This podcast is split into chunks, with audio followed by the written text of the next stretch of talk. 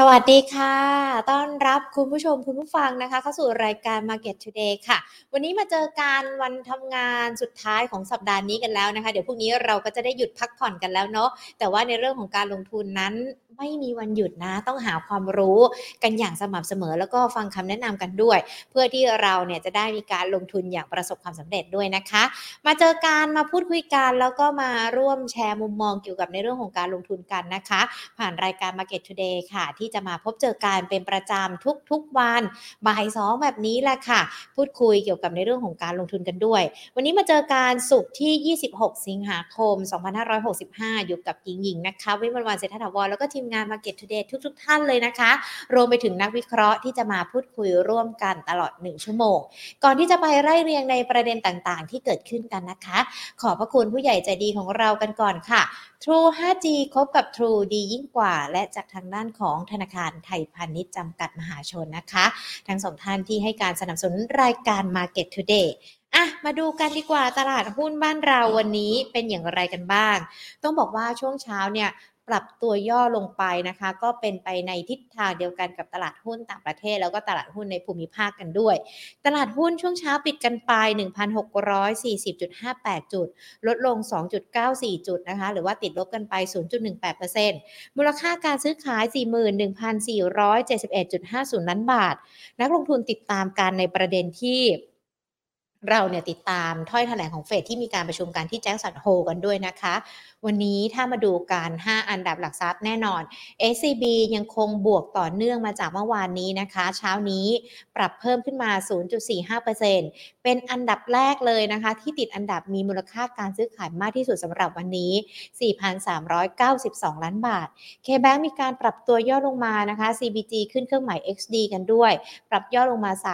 3.30% BBL ก็มีการปรับย่อลงมา ถ้าสังเกตดูการเนี่ยหุ้นในกลุ่มธนาคาร ปรับย่อลงมามีแต่ SCB นะคะที่บวกขึ้นมาได้เดลต้า บวกขึ้นมา 2.51%เดลต้านี่ใครที่ถือตัวนี้อยู่แน่นอนนะวิเคราะห์ หลาย ๆ ท่านที่เรามีการพูดคุยกัน ท่านก็ยังคงบอกนะคะว่า ในเรื่องของราคาเนี่ยมันก็ยังมีทั้งการปรับลดลงที่ค่อนข้างมาก แล้วก็ปรับเพิ่มขึ้นที่ค่อนข้างมาก ดังนั้นนักลงทุนเองอาจจะต้องมีความระมัดระวังกันด้วย BH นะคะก็ขึ้นเครื่องหมาย XD เช่นเดียวกันปตทไม่เปลี่ยนแปลง AOT ปรับตัวย่อลงจากเมื่อวานนี้ แล้วก็ BDMs ก็ย่อลงบ้านปูก็มีการปรับตัวย่อลงด้วย ทุกตัวที่เมื่อวานนี้บวกวันนี้ย่อลงหมดเลยนะ ก็ติดตามกันนะคะในเรื่องของการกล่าวสุนทรพจน์ของคุณเจอโรมพาเวล ประธานเฟดที่เมืองแจสันโฮที่จะมีขึ้น แน่นอนว่าเราอาจจะรับรู้ในเรื่องของข้อมูลกันในช่วงค่ำค่ดึกๆกกันเลยนะคะ ก็น่าจะมีผลต่อในเรื่องของการลงทุนกันด้วย ส่วนทางด้านของนักวิเคราะห์เขามีการคาดการณ์ด้วยนะคะ ว่าคุณเจอโรมพาเวลเนี่ยเขาน่าจะมีการตอกย้ำจุดยืน การขึ้นอัตราดอกเบี้ย เพื่อสกัดเงินเฟ้อบนเวทีนี้ด้วย ก็ดูเหมือนว่าจะคงเป็นประเด็นเดิมนะคะ ที่ที่ที่ที่คุณเจอโรมพาเวลเขาน่าจะคุยกันก็คือในเรื่องของการปรับขึ้นอัตราดอกเบี้ย เพื่อเป็นการควบคุมเงินเฟ้อเป็นนักวิเคราะห์นะคะ จากทางด้านของ AXA Investment Manager นะคะ ท่านก็บอกว่าคุณเจอโรมพาเวลอาจจะไม่ส่งสัญญาณที่ชัดเจนหรอกแต่ว่าในเรื่องของการปรับขึ้นอัตราดอกเบี้ย ก็น่าจะมีอยู่แหละทั้ง 0.5%หรือว่า 0.75%แน่นอนเดี๋ยววันนี้เราจะมาถอดรหัสกันแล้วกันหลังจากที่ก่อนหน้านี้ เราก็มีการติดตามข่าวข่าวของคุณเจอโรมพาเวลกันมาด้วย รวมไปถึงในเรื่องของมุมมองภาวะเศรษฐกิจที่เกิดขึ้น วันนี้มีทั้งตัวเลขการส่งออกตัวเลขการจ้างงานกันด้วยนะคะ ที่ทางด้านของภาครัฐบ้านเรามีการประกาศออกมา ดังนั้นจะมีผลต่อในเรื่องของภาพรวมการลงทุนยังไงกันบ้าง ส่งต่อยังไปสัปดาห์หน้าเลยนะคะ วันนี้พูดคุยกันค่ะกับคุณธีรดาชาญยิ่งยงผู้อำนวยการอาวุโส ฝ่ายวิเคราะห์หลักทรัพย์จากบริษัทหลักทรัพย์ฟิลิปประเทศไทยจำกัดมหาชนค่ะ สวัสดีค่ะ คุณธีรดาค่ะ ค่ะ สวัสดีค่ะ ค่ะ คุณธีรดาคะ ถ้าเรามาดูการสัญญาณตลาดหุ้นไทยในช่วงเช้าวันนี้ก็มีการปรับตัวย่อลงไปนะคะ แน่นอนส่วนหนึ่งเลยก็เป็นไปในทิศทางเดียวกันกับตลาดในภูมิภาคกันด้วย แต่มันมีปัจจัยอะไรเพิ่มเติมด้วยหรือเปล่าคะที่ทำให้ตลาดหุ้นภาคเช้าของบ้านเราเนี่ยปรับตัวย่อไปค่ะ อืม จริงๆ อาจจะมีเรื่องของการ take profit ออกมาหลังจากที่เราเดินหน้าขึ้นมาระยะหนึ่งแล้วนะคะ จริงๆ เมื่อเช้าก็มีปรับขึ้นไปนะคะค่ะเทสพันหกร้อยห้าสิบนะคะ แล้วก็หลังจากนั้นก็มีการย่อตัวลงมา คือถ้ามองแล้วเนี่ยตลอดช่วงที่ผ่านมาตลาดหุ้นเนี่ยค่อนข้างจะมีการซิกแซกแล้วก็ปรับตัวเพิ่มขึ้นเป็นส่วนใหญ่ในในระหว่างทางเนี่ยมีการทยอยเทคโปรฟิตอยู่บ้างเป็นรอบๆนะคะเป็นระยะ แต่ว่าโดยภาพรวมแล้วเนี่ยอยู่ในทิศทางที่เป็นขาขึ้นชัดเจนนะคะ ด้วยแรงหนุนหลักๆ เลยที่มองเห็นก็คือแรงซื้อของนักลงทุนต่างชาตินะคะ ที่เข้ามาช่วยเราในรอบนี้เนี่ยค่อนข้างเยอะทีเดียวนะคะแต่คราวนี้เนี่ยในเรื่องของปัจจัยหลาย ๆ อย่างเนี่ยมันก็อาจจะเริ่มเห็นภาพที่ชัดเจนขึ้นตลาดก็จะ price in เข้าไปในราคามากในระดับหนึ่ง เพราะฉะนั้นโอกาสที่จะเห็น profit taking ออกมาก็มีก็มีอยู่บ้างนะคะ แล้วก็อีกประเด็นหนึ่งก็คงเป็นเรื่องลักษณะของการรอ เพื่อที่จะ price ตัวปัจจัยใหม่ ๆ ที่จะมีเข้ามานะคะในในช่วงต่อไป ค่ะ แน่นอนปัจจัยที่เรารอกันอยู่เลยส่วนหนึ่งเลยนะคะ ก็คือในเรื่องของการประชุมของเฟดที่แจ็คสันโฮกันด้วย ที่มีท่าทีเกี่ยวกับทางในเรื่องของอัตราดอกเบี้ยแล้วก็เงินเฟ้อแน่นอนเขาใช้ในเรื่องของอัตราดอกเบี้ยที่จะเข้ามาสกัดเงินเฟ้อนักวิเคราะห์เขาก็คาดการณ์กันว่า อุ้ยประธานเฟดเขาคงจะไม่มีอะไรใหม่ ๆ เข้ามาเพิ่มเติมหรือว่าสนับสนุนในเรื่องนี้ ถ้าคุณธีรดามองในเรื่องของผลการประชุม หรือว่ามองทิศทางแนวโน้มมันจะเป็นยังไงหรอคะ คือจริงๆทิศทางในเรื่องของการใช้เครื่องมือเรื่องของอัตราดอกเบี้ยนะคะ ในการปรับขึ้นเพื่อจะต่อสู้กับเงินเฟ้อน่าจะเป็นทิศทางที่ค่อนข้างชัดเจน จากทางด้านทางด้านเฟดนะคะ ในการควบคุมโดยเฉพาะยิ่งทางเจอโรมพาวเวลเนี่ยส่งสัญญาณค่อนข้างชัดเจนนะคะ ว่าจะใช้เครื่องมือนี้แหละในการต่อสู้ แต่อีกเครื่องมือหนึ่งนะคะ ก็คือเรื่องของมาตรการ QT นะคะ อันนี้หลายคนอาจจะลืมๆหรือว่าไม่ได้มองไปบ้าง ในครั้งนี้เนี่ยเราเรายังคาดหวังนะคะ ว่าอาจจะมีการพูดถึงตรงนี้อยู่บ้างนะคะ ในเรื่องของมาตรการ QT นะคะ ที่เป็นส่วนหนึ่งที่จะมาสกัดกั้นตัวเงินเฟ้อต้องบอกว่าในครั้งก่อนๆที่ผ่านมานะคะ ของการประชุมแจ็คสันโฮเนี่ยถือว่าเป็นการประชุมครั้งค่อนข้างสำคัญนะคะ เพราะว่าทุกคนเนี่ยจะจับตาดูเขาเรียกอะไรคาดการหรือว่ามุมมองของประธานเฟดนะคะ ที่มีต่อประเด็นปัญหาในระยะนั้นๆ แล้วก็การดำเนินนโยบายทางด้านการเงินนะคะ ซึ่งทุกครั้งเนี่ยโดยส่วนใหญ่ตลาดมักจะตอบรับในเชิงบวก ในกรณีที่เฟดเนี่ยค่อนข้างมีความมั่นใจในเรื่องของมุมมองที่มีต่อภาพเศรษฐกิจข้างหน้า ถึงแม้ว่าจะมีปัญหาที่เผชิญอยู่ แต่คิดว่าถ้าเฟดเอาอยู่เนี่ยตลาดน่าจะตอบรับในเชิงบวกนะคะ อย่างเช่นหลาย ๆ ครั้งที่ผ่านมาที่เราดูเนี่ย ถึงแม้ว่าเฟดจะส่งสัญญาณในเรื่องของการปรับขึ้นอัตราดอกเบี้ย แต่ตลาดก็จะปรับเพิ่มขึ้น เพราะว่าทุกครั้งเนี่ยเฟดจะมีการให้ภาพว่าคิดว่าแนวทางนี้เนี่ยเอาอยู่ภาพเศรษฐกิจข้างหน้ายังมีหวัง ยกเว้นมีอยู่ครั้งหนึ่งที่ เกิดขึ้นนะคะในในช่วงของอปีน่าจะเป็นปี 62 หรืออะไรเนี้ยค่ะที่ที่เฟดอาจจะแสดงความกังวลต่อเรื่องของอเรื่องของเทรดวอร์ที่เกิดขึ้นระหว่างสหรัฐกับจีนนะคะ ตรงนั้นเนี่ยตรงนั้นเนี่ยถือว่าตลาดเนี่ยมีการ reaction ต่อการประชุมแจ็คสันโฮลในเชิง negative ค่อนข้างเยอะทีเดียวนะคะ เพราะฉะนั้นในครั้ง เนี่ยที่มีการประชุมเนี่ยถึงเรามองว่า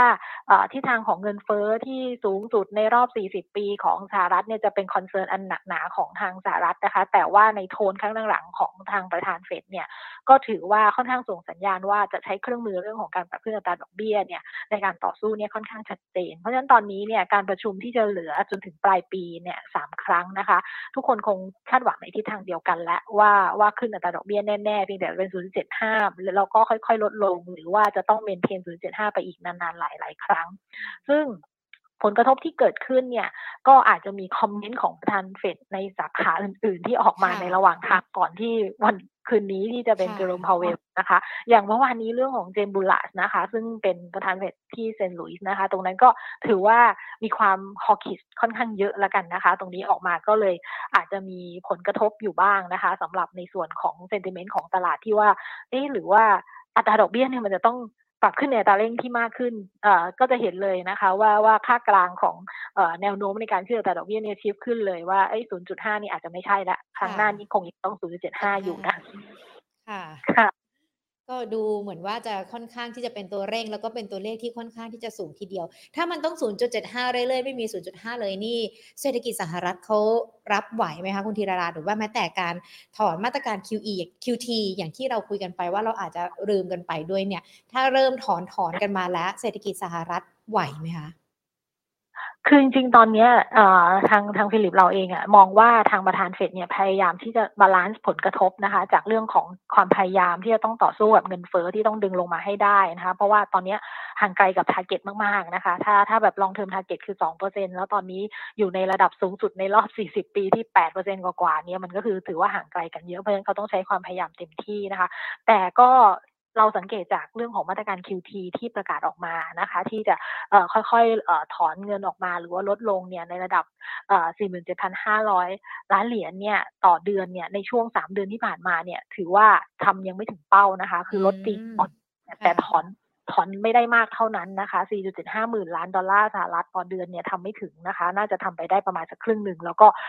ในเดือนหน้าเนี่ยจะถึงกำหนดที่จะชิฟจาก 4.75 เนี่ยเป็น 9.5 หมื่นล้านล้านดอลลาร์นะคะ ต่อเดือน เราคิดว่ายังคงเมนเทน แต่อาจจะทำไม่ถึงในในลักษณะของการทำจริง เพราะฉะนั้นเป็นการสะท้อนภาพเหมือนกันว่าเฟดเนี่ยกำลังดูแลในเรื่องของความแข็งแรงของเศรษฐกิจที่จะพอรับมือได้ไหมกับ กับความ aggressive ของ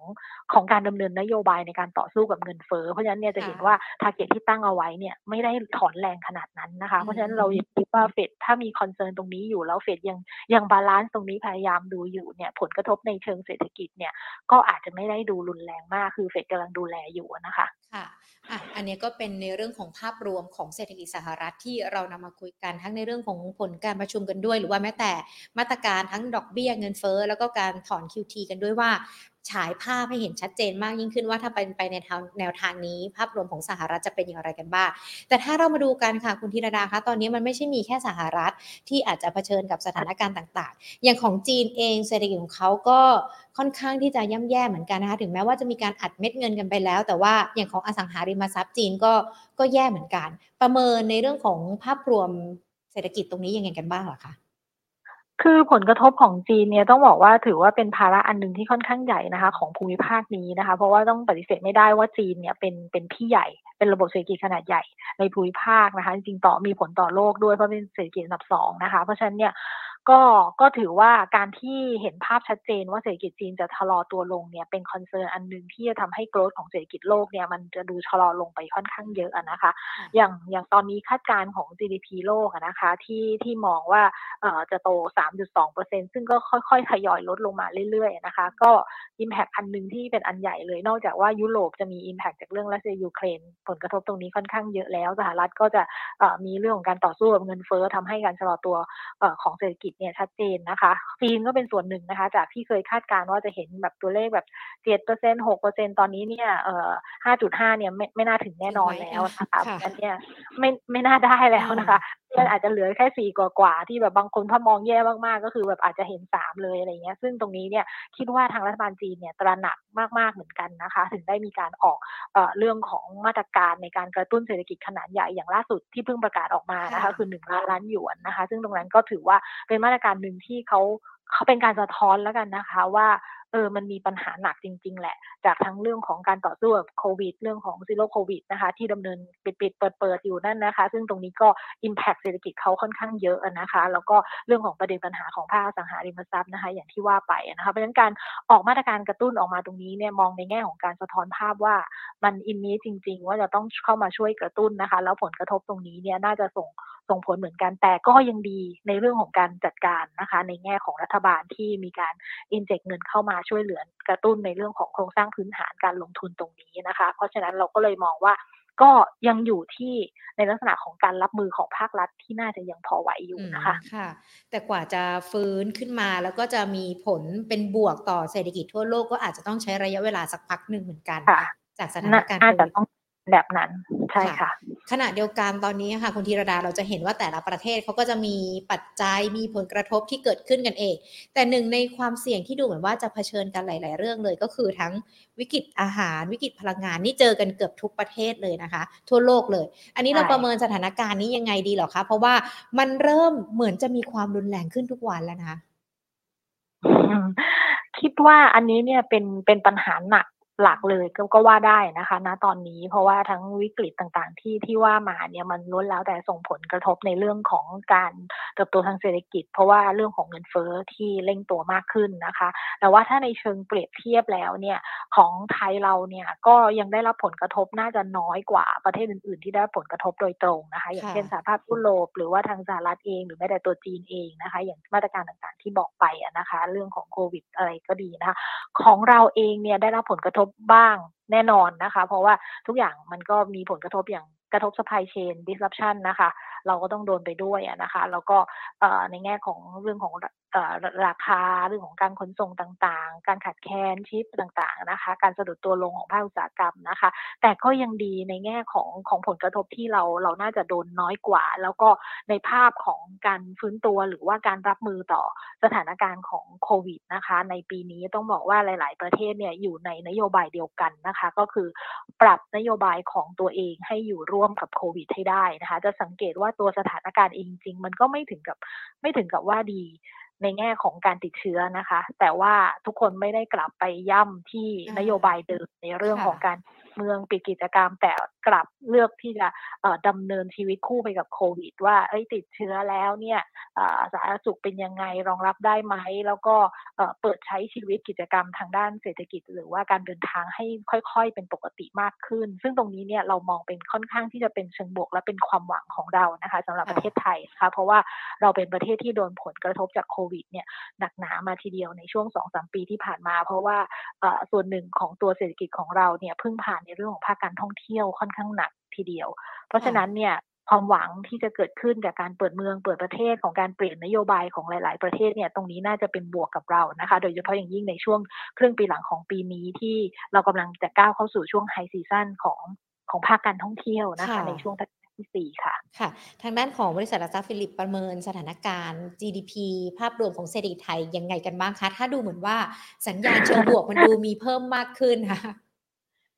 ค่ะ ตอนนี้เนี่ยเราคงไม่กล้าหวังที่แบบว่าจะเป็นเอ่ออะไรที่เป็นตัวเลขที่ดูแรงๆมากๆนะคะเพราะฉะนั้นตัวเลขของทางเอ่อหลาย ๆ สถาบันรวมถึงเราด้วยก็มีความเห็นสอดคล้องกันนะคะ ว่าปีนี้เนี่ยถ้าจะกลับไปตรง new normal ที่ประมาณสัก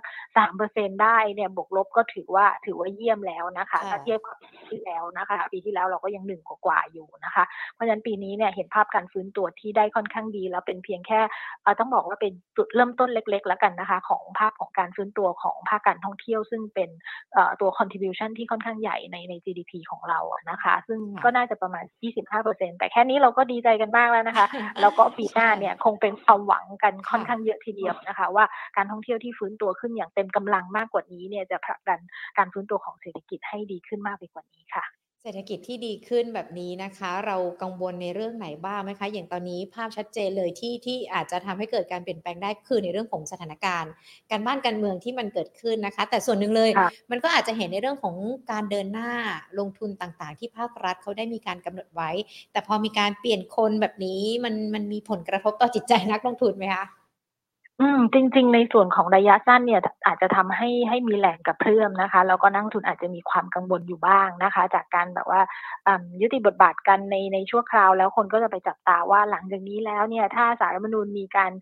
ที่ชัดออกมาแล้วเนี่ย มันออกไปในทางเลือกไหนได้บ้าง แล้วมันจะเป็นอย่างไรต่อไปอะนะคะ แต่ถ้าเป็นทางฟิลิปประเมินนะคะ เรา เรามองในแง่ของการนับถอยหลังทางด้านการเมืองมากกว่านะคะว่า มันจะก้าวเข้าไปสู่เรื่องของการเลือกตั้งนะคะ เพราะว่า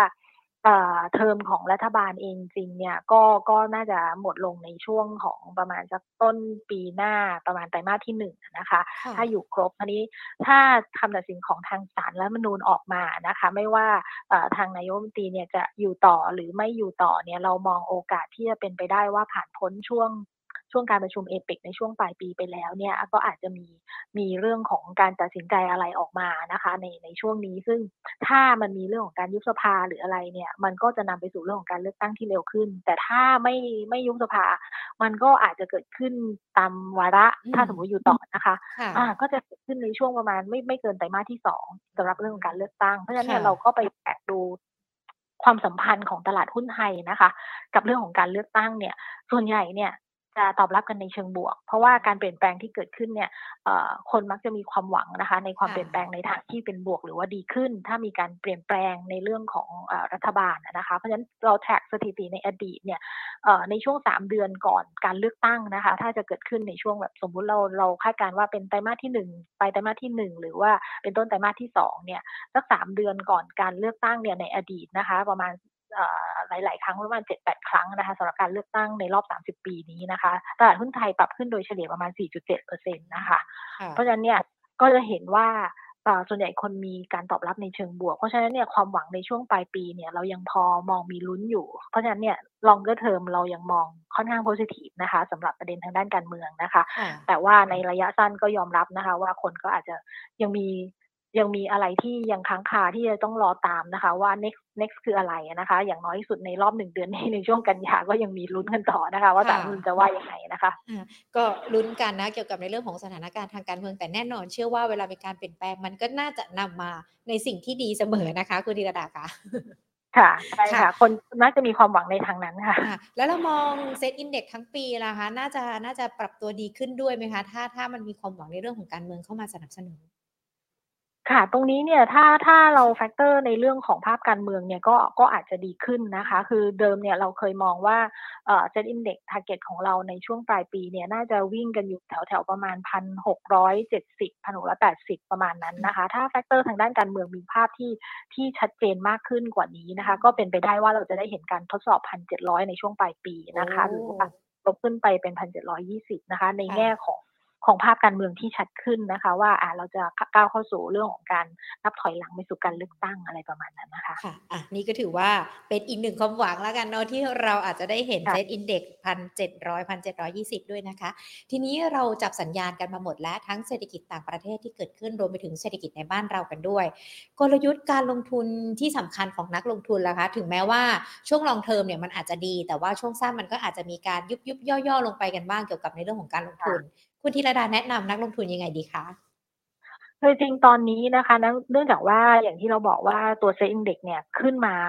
ระยะหนึ่งแล้วนะคะจริงๆตั้งแต่ กลางหรือว่าปลายปลายเดือนที่แล้วนะคะ ขึ้นมาโดยตลอดก็ร่วมร้อยกว่าจุดแล้วนะคะ จากประมาณพันห้าต้นๆนะคะ เพราะฉะนั้นเนี่ยโอกาสจะเห็นการพักตัวย่อตัวเทค profit กันเป็นรอบเนี่ยเรามองว่ามีค่อนข้างสูงนะคะ เพราะฉะนั้นเนี่ยถ้ามันจะมีการย่อตัวลงมาบ้างเนี่ยเราก็มองว่าเป็นโอกาสของนักลงทุนนะคะ ที่ที่จะสรรหา sector หรือว่าหุ้นในกลุ่มที่เรายังมองว่าเป็นธีมที่น่าจะตอบรับกับการฟื้นตัวของเศรษฐกิจนะคะ ตอบรับกับเหตุการณ์ที่เราคาดหวังว่าจะเกิดขึ้นในอนาคตนะคะ ที่ค่อนข้างชัดเจนนะคะหลายตัวก็ราคาหุ้นขึ้นไปนะคะ ก็ยังไม่มีจังหวะในการซื้อเลย ถ้าตลาดมีการย่อตัวลงมาเนี่ยเรามองว่าก็เป็นโอกาสอันดีนะคะ อย่างถ้าสมมติว่ามองเป็น SET Index นะคะ อย่างตอนนี้เนี่ยถ้าลงมามีการย่อตัวลงมาแบบแถวๆพันหกนะคะ ไม่หลุดพันหกเนี่ยเราถือว่าเป็นโอกาสที่ดีในการมองหาหุ้นในการสะสมตามธีมที่ที่เราคาดหวังว่าอาจจะ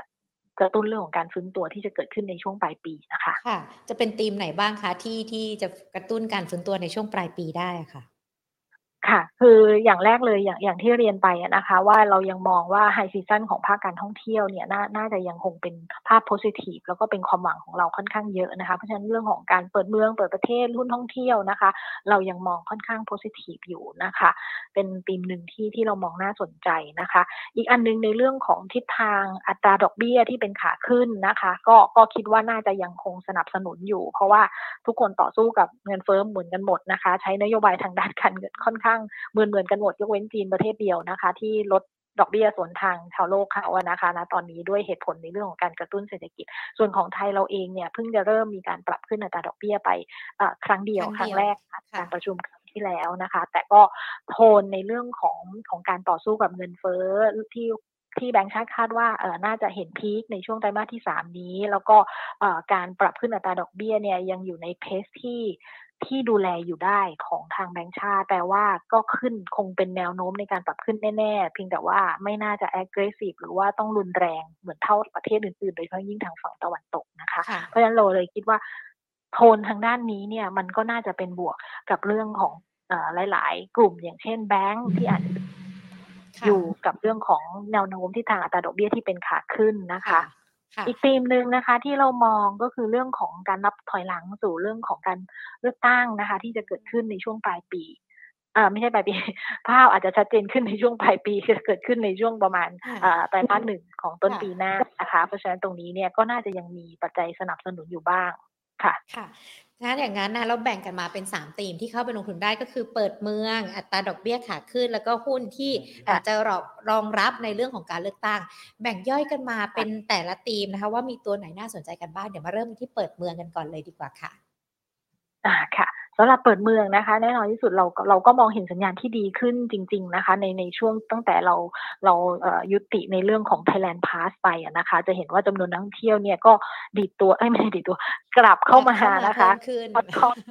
ใช่ในอัตราเลขที่ค่อนข้างที่ที่จะดีทีเดียวเราก็ค่อนข้างจะชื่นใจกับตรงนี้นะคะ เพราะฉะนั้นความคาดหวังของเราต่อเรื่องของการจะเข้ามามากขึ้นในในช่วงไฮซีซันในช่วงปลายปีเนี่ยค่อนข้างมีอยู่นะคะ เพราะฉะนั้นเนี่ยในกลุ่มที่เป็นสนามบินหรือว่าในกลุ่มที่เป็น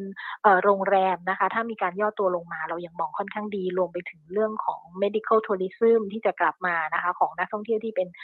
เข้ามาดูแลเรื่องการรักษาพยาบาล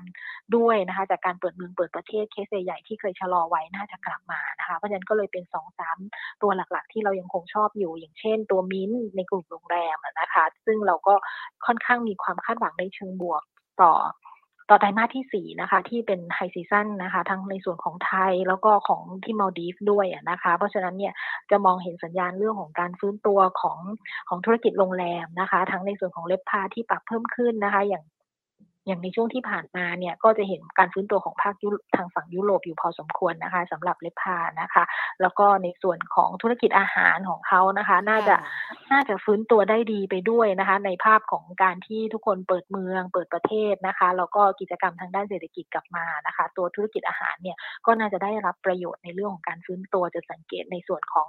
same store sales growth นะคะ ก็มีการเริ่มทยอยปรับเพิ่มขึ้นแล้วนะคะ เพราะฉะนั้นก็มิ้นเป็นหนึ่งตัวที่เรามองค่อนข้างค่อนข้างดีสำหรับธีมนะคะค่ะมีมินนี่เราให้ราคาเป้าหมายไว้ที่เท่าไหร่ล่ะคะคุณธีรดา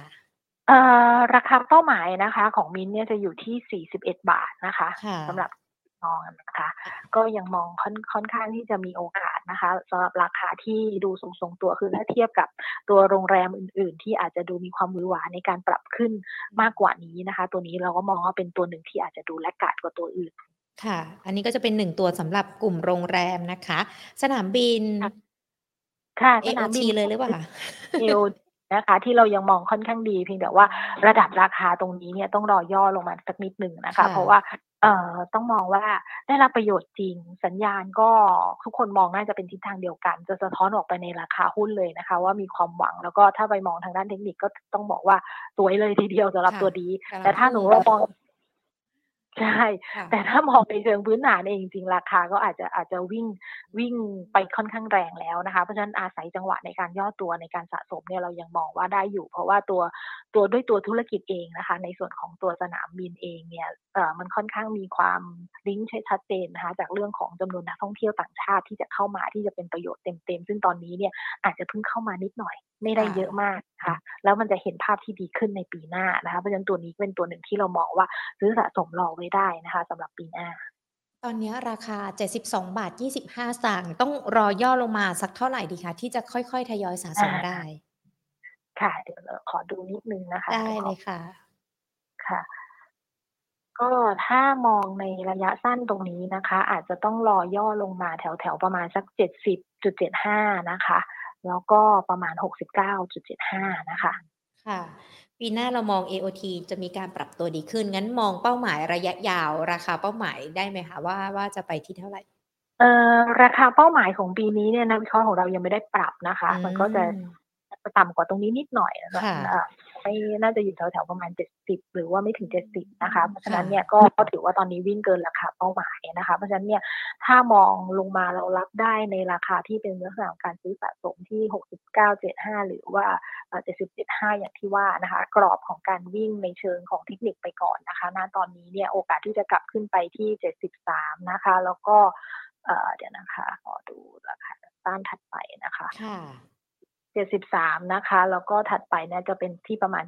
75.75 เนี่ยก็ยังมีอยู่นะคะ ค่ะ เดี๋ยวปีหน้ารีวิวกันใหม่เพราะว่าทิศทางในเรื่องของการท่องเที่ยวน่าจะดีขึ้น อันนี้จะเป็นเป้าหมายในปีนี้กันอยู่นะคะ ก็เป็นอีกหนึ่งตัวสำหรับในกลุ่มเปิดเมือง medical tourist ราคายังคงมีตัวที่น่าสนใจใช่ไหมใช่ค่ะ medical tourist เนี่ยเราก็มองแบบเปรียบเทียบเนาะเราคิดว่าตอนนี้ BDMs เนี่ยยังยังมองว่ามีมีความหวังอยู่ในทีม ดีอยู่พอสมควรเหมือนกันนะคะ ถ้าเทียบกับทางบำรุงราดเอง BH นะคะ ซึ่ง BH เนี่ยต้องบอกว่าด้วยราคาที่ขึ้นไปค่อนข้างเยอะแล้วเนี่ย ก็ก็ดูเหมือนจะไปไกลเกินไปนะคะ ซึ่งตรงนี้เนี่ย BDMs เราก็มองว่าน่าจะเป็นอีกตัวหนึ่งที่ได้ธีมจากเรื่องของคนไข้ต่างชาตินะคะ ที่จะเดินทางกลับเข้ามาใช้บริการในไทยเนี่ยมากขึ้นนะคะ ตามธีมเรื่องของการเปิดเมืองเปิดประเทศนะคะอย่างที่เรียนไว้นะคะว่าว่าเรื่องของเคสใหญ่ ๆ ต่างๆ ที่เคยชะลอกันเอาไว้จากเรื่องของโควิด การเดินทางไม่สะดวกนะคะ ตอนนี้เริ่มดีขึ้นละ เพราะฉะนั้นเนี่ยโอกาสที่จะเห็นเรื่องของ medical tourism เนี่ยน่าจะมีความเป็นไปได้ค่อนข้างสูงนะคะ ค่ะ อันนี้ก็เก็บได้ทยอยได้เลยใช่ไหมคะ หรือว่ามีโอกาสที่เขาจะย่อลงมาให้เราซื้อได้ถูกกว่านี้อีกคะ ค่ะจริงๆ ตอนนี้อยู่ในกรอบที่ที่มองน่าสนใจนะคะ ที่ที่ราคาที่จะเข้าซื้อนะคะ อย่างเช่นที่เอ่อ27 บาท 25 นะคะ เป็นแนวรับแรกนะคะ แล้วก็เอ่อถัดไปอยู่ที่ 26 บาท 50 นะคะ ค่ะ ก็เป็น 3 ตัวที่โดดเด่นในกลุ่มของเปิดเมืองนะคะ ที่นำมาฝากกัน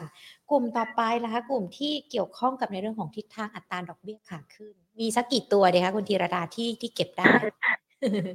จริงดอกเบี้ยขาขึ้นนะคะ ก็จะเป็นกลุ่มทางแบงค์ที่ค่อนข้างชัดเจนที่จะได้ประโยชน์นะคะ ซึ่งถ้าจะจะถามดูแล้วเนี่ยในกลุ่มแบงค์ใหญ่เนี่ยเราเราค่อนข้าง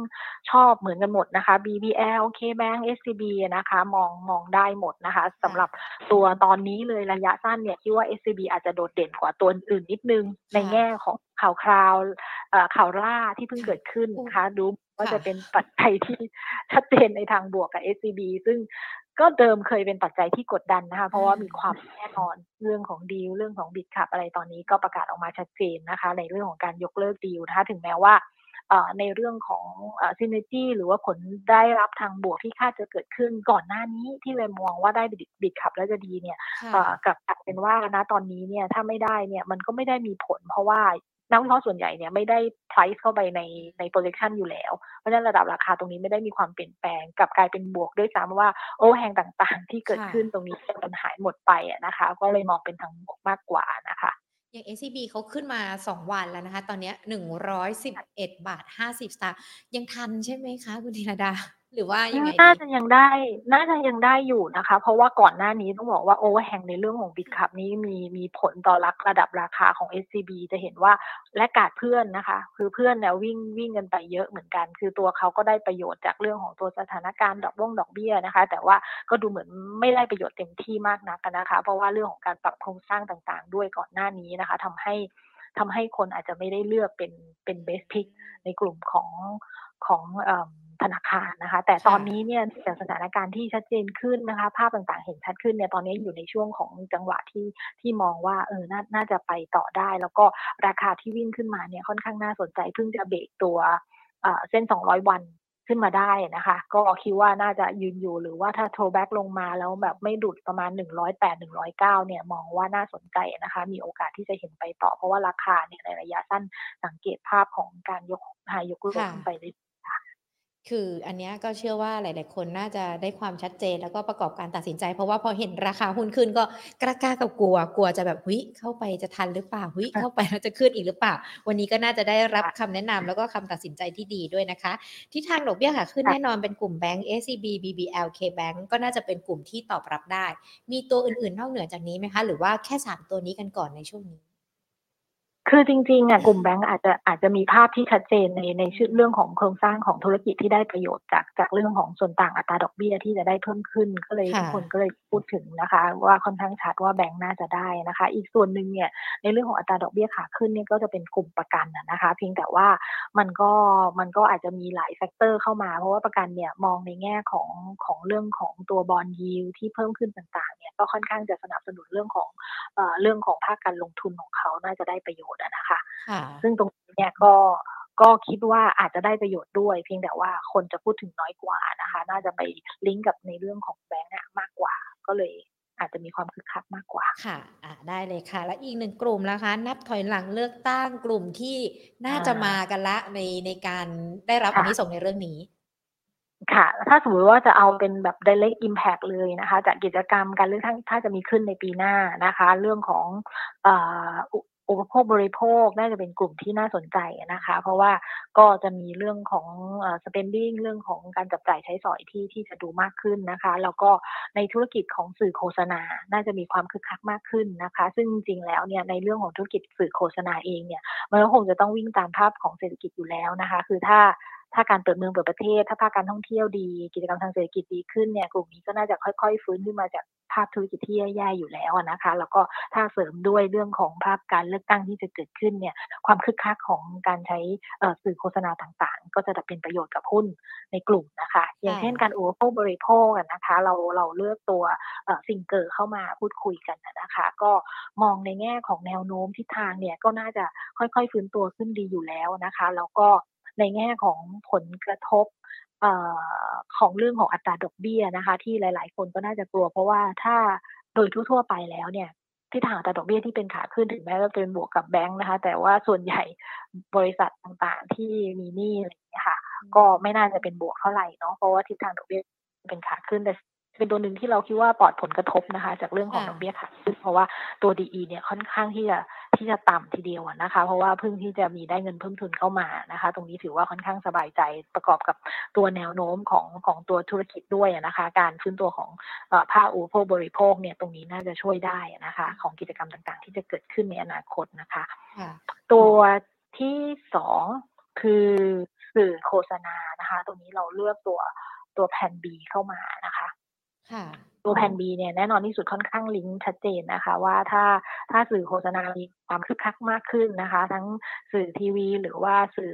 เขาเรียกว่าอะไรเอาโพมนะคะ ก็น่าจะดีขึ้นนะคะ ตรงนี้เนี่ยเราเราเลือกตัวแผ่นบีเข้ามานะคะ ให้ให้นักทุนพิจารณากันนะคะ แต่แผ่นบีก็ดูดูปรับเพิ่มขึ้นมาแล้วนะคะ ตอนนี้หกบาทแปดสิบอืมค่ะ ค่ะ ค่ะโตๆถ้าถ้ามองกราฟประกอบไปเนี่ยก็ค่อนข้างชัดเจนว่ามีความหวังนะคะ อาจจะลิงก์กับเรื่องของภาพการเลือกตั้งในข้างหน้าด้วย แล้วก็ลิงก์ของภาพ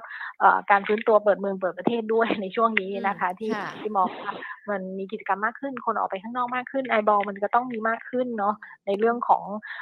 ภาคธุรกิจต่างๆ ที่จะมีการจัดสรรงบประมาณตรงนี้ออกมาเพื่อเพื่อการโฆษณา มันก็น่าจะมีความคึก ฟื้นตัวมากขึ้นนะคะ เพราะฉะนั้นการดีดตัวขึ้นมาก็ก็เป็นไปตามคาดนะคะ เทคนิคก็เสริมด้วยนะคะ ยกไฮยกโลขึ้นตลอดนะคะ โดยก็ ดีขึ้นนะคะเรื่อยๆค่ะค่ะอ่าก็ถือว่าเป็น 3 กลุ่มนะคะ ที่นำมาฝากกันเดี๋ยวไล่เรียงตอนท้ายนะคะ ว่ามีตัวไหนหรือว่ากลุ่มไหนกันบ้าง คุณธีรดาคะขอหยิบยกคำถามคุณผู้ชมที่ดูทั้ง Facebook แล้วก็ YouTube Live ของเรา มาสอบถามด้วยนะคะ มีตัวหนึ่งเนี่ยถามกันมาทั้ง Facebook แล้วก็ YouTube ที่ค่อนข้างจะคึกคักทีเดียวก็คือ CBG คุณผู้ชมที่ดู Facebook นะ คุณอาร์ตลิเวอร์พูลเขาบอกว่าน่าจะดอยยาวๆ แล้วสำหรับตัวนี้ในราคาวันนี้ ส่วนทางด้านของคุณน็อตพีคที่ดูผ่านทาง YouTube นะคะ บอกว่าราคาตอนนี้ถือว่าเข้าไปได้ไหมคะ 102บาท50 สตางค์แล้วถ้ามองกันเนี่ยแนวรับแนวต้านมันจะเป็นยังไงคะสำหรับตัว CBG ค่ะอ๋อ CBG ก็ก็วันนี้เป็นแท่งแดงยาวทีเดียวอะนะคะ ก็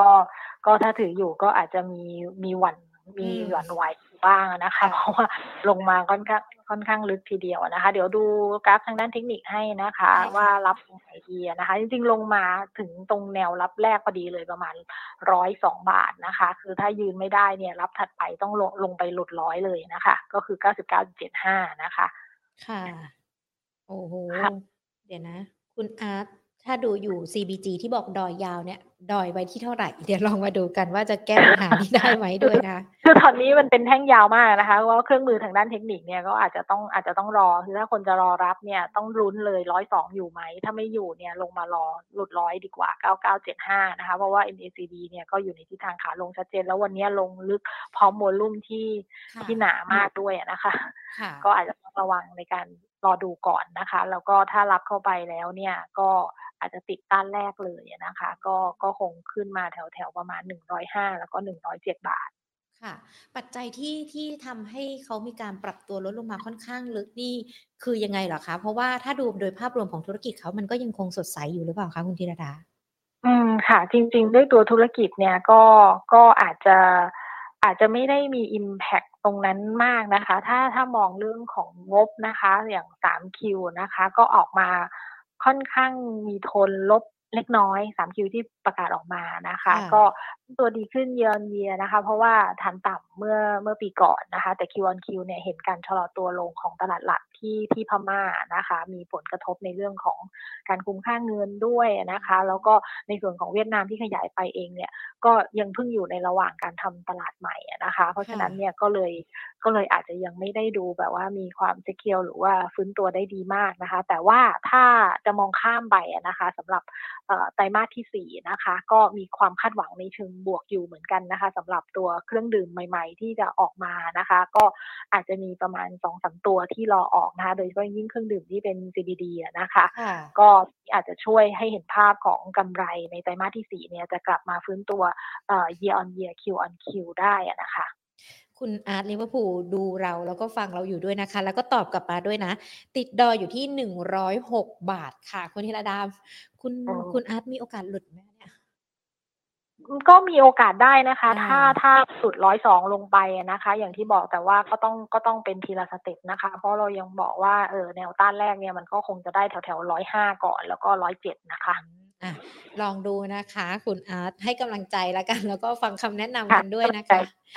มาดูตัวอื่นๆกันบ้างนะคะ วันนี้มีนักลงทุนหลาย ๆ ท่านเลยนะคะ ที่สอบถามเข้ามาแล้วอยากให้คุณธีรดาช่วย ช่วยให้คำแนะนำกันด้วยนะคะ คุณเอสค่ะ ขอแนวโน้มตัวแอดวานหน่อยค่ะ มองยังไงกันบ้าง มีแนวรับแนวต้านเท่าไหร่ ตอนนี้กลุ่มสื่อสารก็ค่อนข้างที่จะมีประเด็นเหมือนกันนะ ค่ะ กลุ่มสื่อสารนี้ก็ก็มีมีเรื่องของการ เทค profit ให้ย่อตัวลงมาเหมือนกันนะคะ เรื่องของของดีลการควบรวมนะคะของ True กับ d t แทนะคะ ดูเหมือนว่าจะจะมีโอกาสเห็นการยืดเยื้อหรือว่าเลื่อนออกไปนะคะ ตรงนี้ในขณะที่แคตตาลิสต์ตัวอื่นนะคะ ก็ยังไม่ได้มีเพิ่มเติมเข้ามาในช่วงนี้นะคะ ก่อนหน้านี้เนี่ยเอ่อก็เห็นมีการซึมซึม ของกลุ่มสื่อสารอยู่อยู่พอสมควรทีเดียวนะคะ เพราะว่าจะสังเกตว่าหลังจากขึ้นในรอบก่อนในช่วงเดือนเมษาพฤษภาอย่างตัวแอดวานเนี่ยหลังจากนั้นก็ทยอยย่อตัวลงนะคะ คือมันก็ไม่ได้มีประเด็นความคืบหน้าใหม่ ๆ เข้ามาในแง่ของ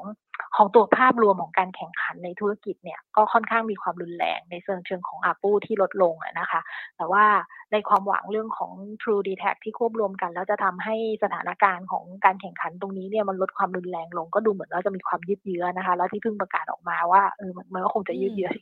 ตรงนี้มันก็อาจจะไม่ได้ดูเป็นบวกกับตัว ตัวภาพของระดับราคานะคะ แต่ว่าสำหรับตัว a d v a n c e นะคะ ยังไงเราก็ยังคงค่อนข้าง Analyst ส่วนใหญ่เนี่ยยังคงมองค่อนข้างยืนหนึ่งในกลุ่มในในเชิงของตัว Operator นะคะว่าอ่าอย่างน้อยเนี่ยในเรื่องของภาพถ้าถ้าดีลนั้นสำเร็จเอ่อก็จะดูเป็นบวกในเรื่องของการแข่งขันที่ดูน้อยลงนะคะ แล้วก็ในส่วนของดีเวเดนน่าจะยังพอไหวอยู่สำหรับการถือนะคะ เพราะฉะนั้นตัวนี้เนี่ยก็คงเป็นลักษณะของการถือที่อาจจะต้องเป็นถือยาวนะคะแล้วก็รอความคืบหน้าของประเด็นนะคะ ว่าจะดีขึ้นได้หรือยังนะคะสำหรับเรื่องของการควบรวมนะคะค่ะ อย่างแอดวานี่ถ้าเป็นมองแนวรับแนวต้านนี่เท่าไหร่หรอคะคุณธีรดาอืมจริง ๆ แนวตอนนี้เนี่ยย่อตัวลงมาแล้วดูเหมือนจะมีความพยายามในการยืนนะคะ แต่ว่าโอกาสที่จะยืนไม่ได้เนี่ยก็ก็มีอยู่เหมือนกันนะคะ คือถ้ายืนไม่ได้เนี่ยตอนนี้ร้อยเก้าสิบสองจุด ประมาณแถวแถวร้อยเก้าสองนะคะ ก็เป็นแนวรับแรกนะคะ แล้วก็ถ้าไม่ได้เนี่ยถัดไปเนี่ย ก็คิดว่าน่าจะต้องต้องเห็นที่ประมาณร้อยแปดสิบแปดนะคะอ่าค่ะ คุณเอสนะคะ ที่สอบถามตัวนี้มานะคะ คุณหลิวหลิวค่ะ ขอแนวโน้ม TLI นะคะ ไทยประกัน จะลงทุนแบบกลางหรือยาว หรือว่าควรจะเป็น trading ดีคะสำหรับตัวนี้ TLI ใช่ไท ยประกันก็จริงค่ะไทยประกันจริง ๆ ก็ก็เพิ่งเพิ่งที่จะเข้ามาไม่กี่วันนะคะคือก็คือถ้าถ้ามองในเรื่องของทางด้านเทคนิคนะคะเดี๋ยวนะคะ ได้เลยค่ะ โอเคก็ถือว่าแท่งกราฟจะไม่ค่อยเยอะนะคะ ก็อาจจะต้องเป็นเทรดดิ้งไปก่อนนะคะสำหรับการเก็งไปนะคะ ตอนนี้เอ่อลงมาเป็นนี้ ถ้าดูกราฟไลน์หกสิบนาทีนี้ก็ลงมาก็ค่อนข้างยาวเหมือนกันนะคะ ในช่วงหนึ่งชั่วโมงที่ผ่านมาตรงนี้นะคะ ก็แนวรับแรกนะคะ ก็อาจจะต้องมองแถวแถวประมาณสิบห้าบาทห้าสิบนะคะ เป็นเป็นรับที่หนึ่งนะคะสำหรับแนวรับทางด้านเทคนิคสำหรับการ trading นะคะ แล้วก็เอ่อถัดมานะคะ ก็เป็นอยู่แถวแถวประมาณสักอ่าสิบห้าบาทค่ะ แนะนำเป็น trading กันไปก่อนนะคะสำหรับตัวนี้นะคะ คุณลูกเกดค่ะ สอบถามตัว BEC นะคะ ทุนเขาเนี่ย 15 บาท 80 สตางค์อยากจะถัวตอนนี้ถัวได้หรือยังคะสำหรับตัว BEC BEC B นะคะค่ะ BEC ใช่ค่ะมา BEC World นะคะค่ะโอเคค่ะ ก็ ก็ถือว่าถ้าจะเริ่มพิจารณาในในเรื่องของการถ่วงคือวันนี้เนี่ยย่อตัวลงมาค่อนค่อนข้างที่จะแรงอะนะคะ ก็อาจจะรอซื้อได้นะคะอ่า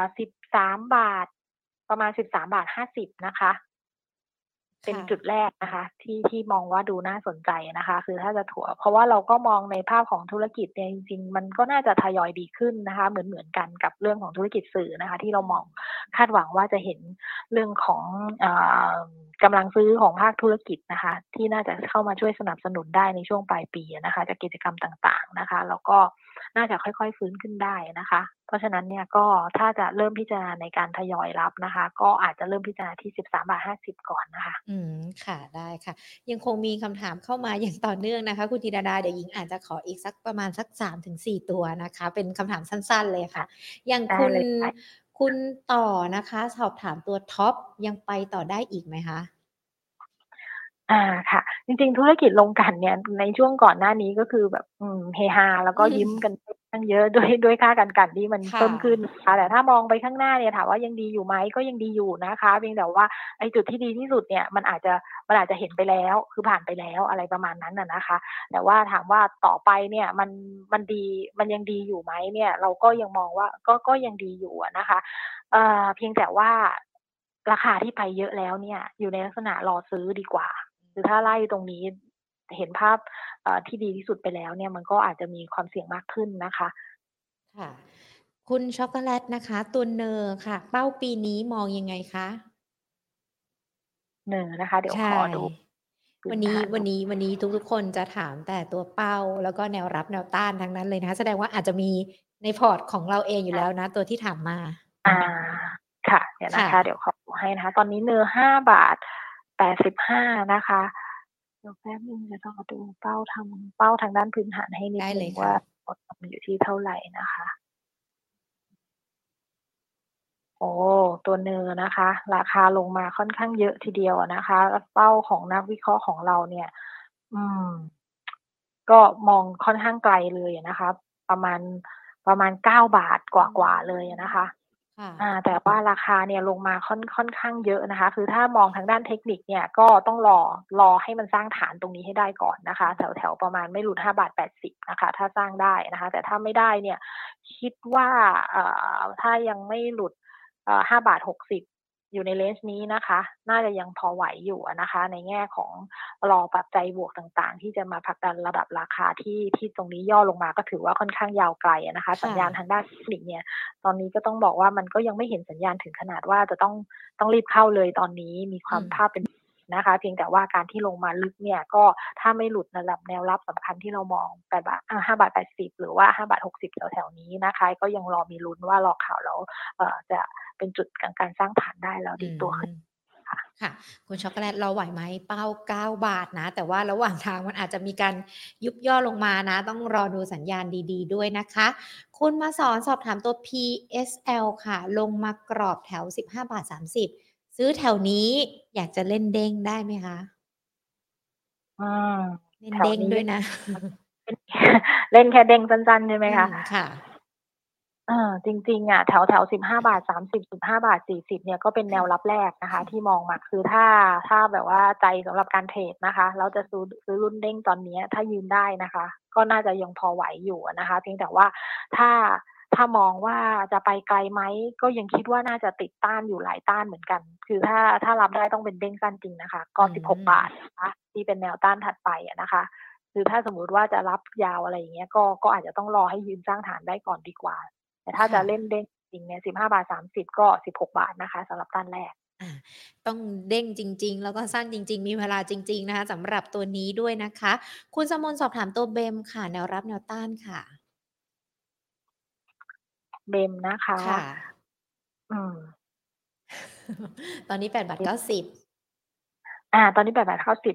คือถ้าแถวแถวแปดบาทเก้าสิบเนี่ยก็ดูไม่ได้ขี้เหร่นะคะสำหรับตัวเบมนะคะ คือถ้ามองแล้วอะเบมในแง่ของภาพการฟื้นตัวการเปิดเมืองเปิดประเทศเนี่ยตัวนี้ถือว่าเป็นตัวหนึ่งที่เรามองว่าได้ประโยชน์นะคะสำหรับกิจกรรมกิจการทางเศรษฐกิจที่จะมีมากขึ้นราคาหุ้นเนี่ยอยู่แถวแถวนี้ค่ะแปดบาทเก้าบาทวิ่งอยู่แถวแถวนี้นะคะ คือถ้ารับตรงนี้มองแถวแถว แปดบาทเก้าสิบเนี่ยเรามองแนวรับก็คือเอ่อแปดบาทแปดห้านะคะ แนวรับก็คือประมาณแปดบาทเจ็ดสิบนะคะสำหรับตัดขึ้นไปในกรอบข้างหน้าที่เป็นแนวต้านที่จะเป็นที่แถวแถวเก้าบาทก่อนอย่างที่บอกนะคะ ถ้าทะลุเก้าบาทได้ก็คือเก้าบาทสิบห้านะคะ เพราะฉะนั้นเนี่ยถ้าจะรับเนี่ยถ้ามีอยู่แล้วก็รอได้เลยนะคะเก้าบาทถึงเก้าบาทสิบห้าถ้าอยากจะรับเนี่ยก็ประมาณแปดบาทหกสิบค่ะ ค่ะ คุณสมนแนวรับแนวต้านเออขออภัยค่ะ SPVI ขอแนวต้านค่ะ SPVI VI นะคะเอ่อขึ้นมาค่อนข้างเยอะเหมือนกันนะคะ ดีตัวขึ้นมาหลายวันแล้วด้วยนะคะ ค่อนค่อนข้างหลายวันแล้ววันนี้มีย่อวันแรกนะคะเอ่อสำหรับกราฟทางด้านเทคนิคนะคะ อืม ก็ต้องบอกว่ามันก็ยก high ยก low ขึ้นไปเรื่อยๆเหมือนกันนะคะเพียงแต่ว่าขึ้นมาค่อนข้างยาวไกลเหมือนกันเนาะตั้งแต่ประมาณต้นต้นสิงหานะ ก็อาจจะมีความ การย่อตัวลงมา test back ลงมานะคะ แถวเส้นประมาณนะตอนนี้ลงมาเนี่ยอาจจะเป็นไปได้ว่าเราจะไปเจอแถวแถวหกบาทก่อนนะคะ เพราะฉะนั้นถ้าจะรอรับนะรอย่อแล้วค่อยรับดีกว่า เพราะวันนี้เพิ่งลงแท่งแรกนะคะ หลังจากที่ขึ้นยาวไกลนะคะ แถวแถวหกบาทนะคะ แล้วก็อีกจุดหนึ่งก็คือห้าบาทเจ็ดสิบค่ะ ค่ะ คุณสุรศักดิ์นะคะ ขอตัวแนวต้านลาดค่ะ ลาด ลาดบุรีนะคะ ค่ะ อืม แนวต้านเนี่ยนะคะ ก็ต้านแรกที่จะเจอเลยนะคะ ใกล้ ๆ นี้เลยค่ะ 44 บาทนะคะ ใกล้ๆไฮวันนี้ด้วยนะคะ แถวๆประมาณ 44 บาท แล้วก็ถัดไปก็คือ 45.25 ค่ะอืมค่ะขออีกสองตัวนะคะ รับต้านไว้ค่ะ ไว้ ใช่ คุณคนนั้นสอบถามมานะคะ ค่ะเอาไม่ใช่เอ่อแนวรับนะคะ เรามอง13บาท75 13บาท70นะคะค่ะสำหรับรับแรกที่ที่เป็นเจอของตัวไวซ์นะคะ แล้วก็อ่าตัวนี้จริงๆเราก็มองค่อนข้างบวกเหมือนกันสำหรับโลจิสติก แล้วก็อาจจะลิงก์ไปกับทางทางจีนนิดหน่อยด้วยอืมเพราะว่าเอ่อมีเรื่องของธุรกิจเอ่อบริการโลจิสติกที่ที่ไปที่จีนด้วยนะคะค่ะแล้วตอนนี้จีน กำลังกำลังกระตุ้นเศรษฐกิจกันเลยนะคะเพราะฉะนั้นรับใกล้ๆเลย 13 บาท 70 นะคะ แล้วก็เอ่อถัดไปอีกจุดหนึ่งก็คือ 13 บาทนะคะค่ะส่วนแนวต้านเนี่ยลุ้นๆกันเลยนะคะสองเส้นสองร้อยวันสิบสี่บาทสิบสี่บาทห้าสิบนะคะ ตรงนี้ถ้าไปได้นะคะที่ที่เหลือถัดไปเนี่ยก็จะเป็นแถวๆประมาณสิบห้าบาทห้าสิบนะคะค่ะ ปิดท้ายที่คุณชนพัฒน์นะคะ ตัวทีมค่ะทีม Precision มองยังไงคะ ตัวนี้แนวรับแนวต้านต้า นโอเค แนวรับแนวต้านนะคะ ดูเหมือนว่าจะยืนแถว 4 บาท 4 บาท 14 ได้นะคะ ก็เอาเป็นแนวรับเลยนะคะสำหรับที่ 14 บาท 40 นะคะ แล้วก็วันนี้ดีดตัวขึ้นไปถือว่าทรงค่อนข้างสวยนะคะ MACD เนี่ยยังอยู่ในแดนลบอืมอยู่ก็จริงนะคะ แต่มีสัญญาณความแข็งแกร่งทางด้านลบเนี่ยเริ่มลดน้อยลงนะคะ ก็น่าจะมีโอกาสขึ้นติดนิดเดียวสำหรับเรื่องของวอลลุ่มนะคะ ที่อาจจะดูไม่ค่อยเยอะ ถ้าจะเข้าไปเทรดเนี่ยอาจจะต้องระมัดระวังนิดนึงนะคะ ก็เอ่อแถวแถวสี่บาท สี่บาทสิบสี่สี่ประมาณสี่บาทสิบสี่นะคะ เป็นแนวรับนะคะ แล้วก็แนวต้านแรกเนี่ยก็สี่บาทห้าสิบห้านะคะค่ะคุณธีรดาค่ะขอนิดนึงค่ะ วันนี้เราจะเห็นธนาคารกรุงเทพเขามีการประกาศออกมาก่อนที่เราจะเข้ารายการเลยเนาะประกาศจ่ายปันผลค่ะงวดหกเดือนอ่าแรก เราจะมีโอกาสเห็นค่ะแบงก์อื่น ๆ ประกาศแบบนี้ด้วยไหมคะอ๋อตอนนี้เป็นช่วงที่ทยอยประกาศกันอืมเลยนะคะสำหรับค่ะตัวธนาคารพาณิชย์นะคะ ก็เป็นอีกอันหนึงที่น่าสนใจเพราะว่าเอ่อ ในปีนี้เนี่ยเรื่องของการจ่ายปันผลของกลุ่มธนาคารพาณิชย์หลังจากที่แบงก์ชาติปลดล็อกให้เนี่ยคนก็อืมคาดหวังว่าว่าจะจ่ายได้ได้เยอะขึ้นนะคะ ก็ก็ถือว่ารอช็อปกันเลยนะคะ แล้วเดี๋ยวประมาณสัปดาห์หน้าเนี่ยทางฟิลิปเราเองจะมีทำสรุปตารางออกมาสำหรับกลุ่มธนาคารพาณิชย์โดยเฉพาะเลยนะคะว่าช่วงเนี้ยกำลังอยู่ในช่วงที่ทยอยประกาศประกาศตัวปันผลออกมาเลยนะคะ ยังมีตัวค่ะไหนที่น่าสนใจอะนะคะ ค่ะ ได้เลยค่ะ วันนี้ขอบพระคุณคุณธีรดามากๆเลยนะคะ ที่มาร่วมพูดคุยกันส่งท้ายสัปดาห์เพื่อวางแผนกันการลงทุนในสัปดาห์หน้ารวมไปถึงระยะยาวจนถึงสิ้นปีเลยนะคะ โอกาสหน้าพูดคุยกับ Market Today อีกนะคะ ค่ะยินขอบดีพระค่ะคุณค่ะ สวัสดีค่ะค่ะปรบมือดังๆรัวๆกันเลยนะคะ ให้กับคุณธีรดาชันยิ่งยงนะผู้อำนวยการอาวุโสฝ่ายวิเคราะห์หลักทรัพย์จากบริษัทหลักทรัพย์ฟิลิปประเทศไทยจำกัดมหาชน จับสัญญาณเศรษฐกิจทั่วโลกเลยนะ วันนี้มีทั้งสหรัฐจีน รวมไปถึงในเรื่องของภาวะเศรษฐกิจยุโรปกันด้วย สงครามการค้าวิกฤตอาหารพลังงานรวมมาถึง ในเรื่องของเศรษฐกิจไทย ทั้งหมดทั้งมวลมีผลต่อในเรื่องของภาพรวมการลงทุนอย่างไรกันบ้าง ทางด้านของบริษัทหลักทรัพย์ฟิลิปยังมอง SET Index ปลายปีนะคะ1,700 ถึง 1,720 จุด แต่ก็ต้องดูกันด้วยว่าสัญญาณเชิงบวกมันจะมีเพิ่มมากขึ้นไหม โดยเฉพาะเกี่ยวกับในเรื่องของสถานการณ์การเมืองในประเทศไทย แต่ดูเหมือนว่าตอนนี้นักลงทุนก็น่าจะตอบรับที่ดีนะคะ เพราะว่าเวลามีการเปลี่ยนแปลงอะไรก็แล้วแต่ หรือว่าแม้แต่การเปลี่ยนแปลงในเรื่องของสถานการณ์การเมือง ถ้าดูสถิติแล้วหุ้นไทยก็็จะมีการปรับบวกขึ้นมาได้ ดังนั้นพอเราจับสัญญาณแบบนี้แล้วก็มองหาหุ้นปลอดภัยที่จะเข้าเข้าไปลงทุนกันได้นะคะ มี3ธีมที่คุณธีรดาแนะนำกันมาก็คือทั้งธีมในเรื่องของการเปิดเมืองอัตราดอกเบี้ยขาขึ้น แล้วก็หุ้นที่เกี่ยวข้องกับในเรื่องของการเลือกตั้ง เดี๋ยวจะมีตัวไหนกันบ้าง แต่ละธีมเดี๋ยวจะบอกให้ 1 ตัวนะคะ แต่ว่าก่อนที่จะบอกกันมาชวนกันไปงานนี้ก่อนดีกว่า มหกรรมการเงินมันนี่เอ็กซ์โประยองนะคะ เราจะจัดการวันที่ 2ถึง4กันยายนนะคะที่ลานกิจกรรมชั้น 1 เซ็นทรัลระยอง แน่นอนปีนี้มีสถาบันการเงินการลงทุนไปร่วมงานกันอย่างคับข้างเลยนะคะ ใครที่อยู่ในพื้นที่ก็ไปเจอกันได้ และในขณะเดียวกันเราก็จะมีสัมมนาออนไลน์กันด้วย เป็น Market Today Special นะคะ ในวันศุกร์ที่ 2 กันยายน คัดหุ้นเกรด A โกยกำไรเข้าพอร์ตไตรมาส 4 มีคุณเอกิติชาสิริสุขอาชานะคะ จากทางด้านของ CGS CIB ประเทศไทย จะมาร่วมให้ความรู้แล้วก็คัดหุ้นเกรด A กันด้วย ดังนั้นใครที่ ไม่ได้ไปที่ระยองก็อย่าลืมสัมมนาออนไลน์ดีๆของเรานะคะ ก็มาพูดคุยกันแบบนี้แหละ แล้วก็มีข้อซักถามมาที่คุณเอกิติชาญได้นะคะ ก็สามารถติดตามกันได้ทั้ง Facebook แล้วก็ YouTube Money and Banking Channel นะคะ รวมไปถึง Facebook ของการเงินธนาคารกันด้วยบ่าย2โมงแบบนี้มาเจอกันนะคะ ส่วนอะอย่างที่บอกกันไปสัญญากันแล้วแหละว่าจะบอกกัน ก็หุ้นที่เกี่ยวข้องกับการเปิดเมืองนะคะ ก็ยังคงมีแยกย่อยมา 3 ตัว แต่หยิบยกมาให้ 1 ตัวก็คือ AOT นะคะ ส่วนหุ้นที่ได้รับอัตราดอกเบี้ยขาขึ้นหยิบมาให้ 1 ตัว ก็คือทางด้านของ SCB และหุ้นที่เกี่ยวข้องกับในเรื่องของการเมืองนะคะ มีทั้งอุปโภคบริโภค รวมไปถึงหุ้นที่เกี่ยวข้องต่างๆ กันด้วยนะอะจดไว้ไหนล่ะ เดี๋ยวขอดูก่อนนะ ติดกันไว้ก่อนตัวนี้ละกันคุณผู้ชมหญิงจดไว้แต่หาไม่เจอจดไว้เยอะมาก ดังนั้นใครที่ฟังกันแล้วเนี่ยใครฟังทันนะมาเขียนคอมเมนต์บอกก็ได้นะคะ ว่าเป็นตัวไหน หรือว่าถ้าใครฟังไม่ทันเนี่ยเดี๋ยวฟังย้อนหลังกันอีกรอบหนึ่งนะ ทั้ง Facebook แล้วก็ YouTube Money and Banking Channel นะคะ โอ้เขินเลยค่ะ ไม่เจออะทักทายทุกๆคนดีกว่า คุณอาสวัสดีค่ะ คุณกิตชัยคุณนวรัตน์สวัสดีค่ะ คุณใหญ่ๆ สวัสดีค่ะ คุณอาร์ตนะ CBG 106 บาท ฟังคำแนะนำกันไปแล้วน่าจะได้รับคำแนะนำแล้วก็สบายใจยิ่งขึ้นสำหรับหุ้นตัวนี้นะคะ สวัสดีท่านอื่น ๆ กันด้วยค่ะ คุณพีรพงศ์สวัสดีค่ะ คุณจีรกิจคุณอ๋อยคุณต่อ คุณหลิวหลิวคุณน็อตพีคคุณลูกผู้ชายไม่กินเส้นเล็กนะคะ คุณเอสสวัสดีค่ะ คุณลูกเกดคุณต่อ คุณช็อกโกแลต คุณปาริชัดนะคะคุณมาสอนคุณอ๋อยคุณพรจิตเมื่อสักครู่นี้ถาม SCB จะจ่ายปันผลหรือเปล่าฟังคุณธีรดากันไปแล้วเนาะคุณสมนนะคะ คุณสุรศักดิ์คุณวินเซนโซ คุณโคนนัน คุณชนะพัฒน์คุณตวง จานด่วนนะคะ คุณลีหรือยังฟังกันอยู่ขอบพระคุณค่ะขอบพระคุณทุกๆคนนะคะสำหรับการติดตามรับชมรับฟัง Market Today นะคะ สามารถมาเจอกันได้พูดคุยกับนักวิเคราะห์กันได้ตั้งแต่บ่าย2นะคะ ใครที่ยังไม่ได้เป็นเพื่อนการ Subscribe ที่ YouTube Money and Banking Channel กดไลค์ Facebook Money and Banking Channel นะคะ และเพิ่มเพื่อนกันใน Line at Market Today นะคะ เป็นเพื่อนกันครบทุกช่องทางจะได้ไม่พลาดในเรื่องของการลงทุนค่ะ วันนี้หมดเวลาแล้วนะคะ ลากันไปก่อน สวัสดีค่ะ